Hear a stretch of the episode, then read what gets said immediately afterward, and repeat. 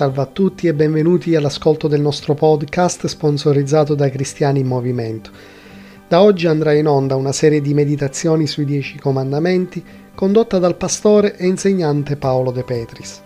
I Dieci Comandamenti, o meglio il Decalogo, sono la sintesi dell'etica ebraica e cristiana e sicuramente della nostra civiltà.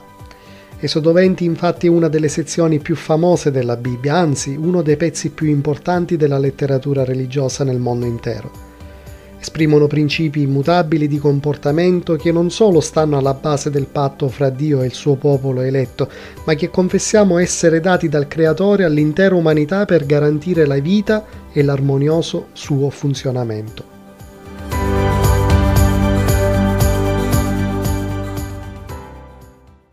Un cordiale benvenuto a tutte e a tutti voi. Inizia quest'oggi una serie di trasmissioni dedicate ai Dieci Comandamenti. Leggiamo i Dieci Comandamenti come vengono narrati al capitolo ventesimo del libro dell'Esodo, versetti da 1 a 17. Allora Dio pronunciò tutte queste parole io sono il Signore il tuo Dio che ti ho fatto uscire dal paese d'Egitto, dalla casa di schiavitù. Non avere altri dei oltre a me. Non farti scultura né immagine alcuna delle cose che sono lassù nel cielo o qua giù sulla terra o nelle acque sotto la terra.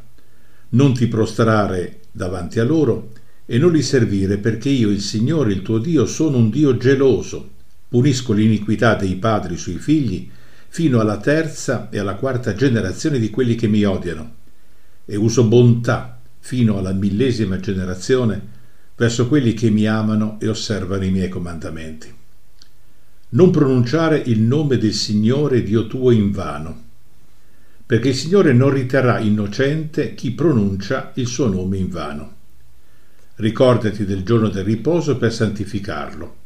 Lavora sei giorni e fa tutto il tuo lavoro, ma il settimo è il giorno di riposo consacrato al Signore Dio tuo. Non fare in esso nessun lavoro ordinario, né tu, né tuo figlio, né tua figlia, né il tuo servo, né la tua serva, né il tuo bestiame, né lo straniero che abita nella tua città.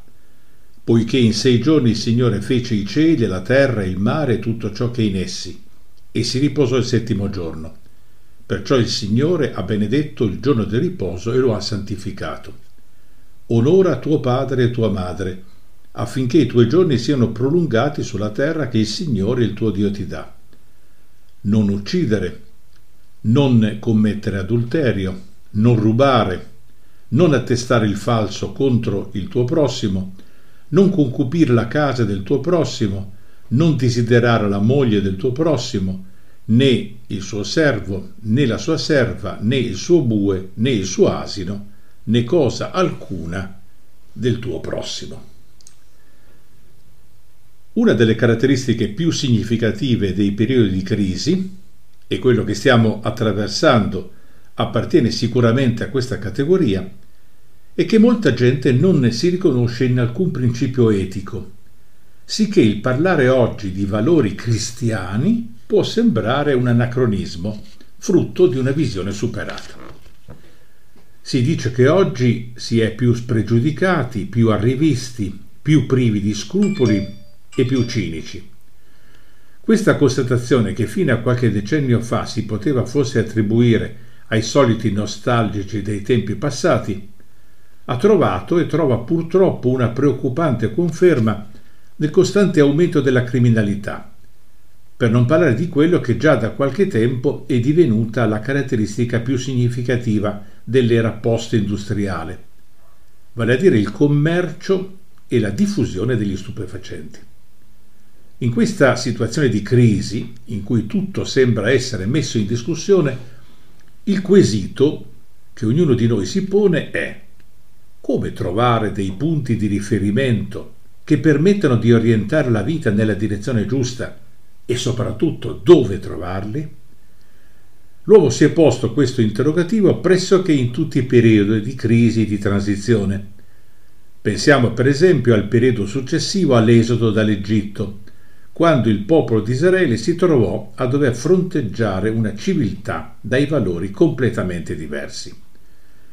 Fu quella un'epoca di crisi e travaglio profondi, in cui tutto apparve incerto e si fu disperatamente alla ricerca di un senso e di una prospettiva da dare all'esistenza, fino a quando non si trovò la soluzione nel Decalogo, che Israele, tramite Mosè, aveva ricevuto sul Sinai. I dieci comandamenti, meglio definiti come le dieci parole, divisi in due tavole, costituirono allora le basi sulle quali si riuscì ad impostare un giusto rapporto dell'uomo con Dio e nello stesso tempo degli uomini tra di loro. Sì, perché i due elementi sono sempre stati collegati. Dal punto di vista cristiano non si può infatti amare Dio senza amare chi ci sta vicino, come viceversa non è possibile avere un giusto rapporto con il prossimo senza amare Dio.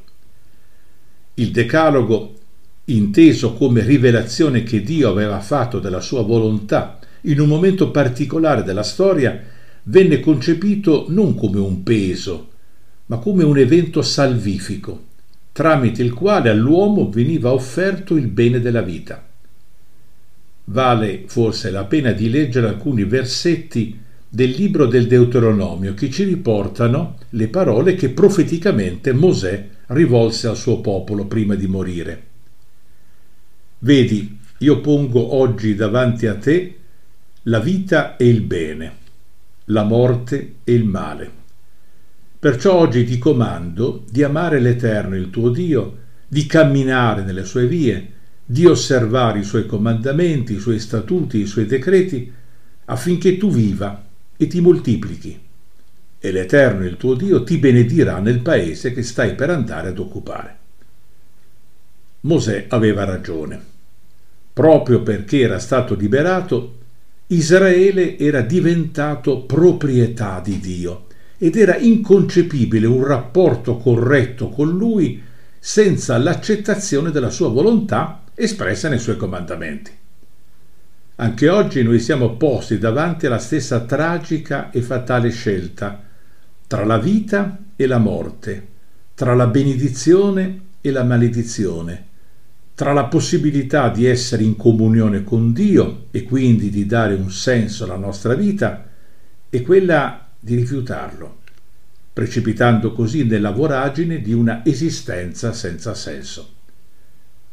Nelle pagine che seguono e nelle trasmissioni che seguono verrà approfondito questo elemento e la portata che i dieci comandamenti possono avere ancora oggi per la nostra esistenza.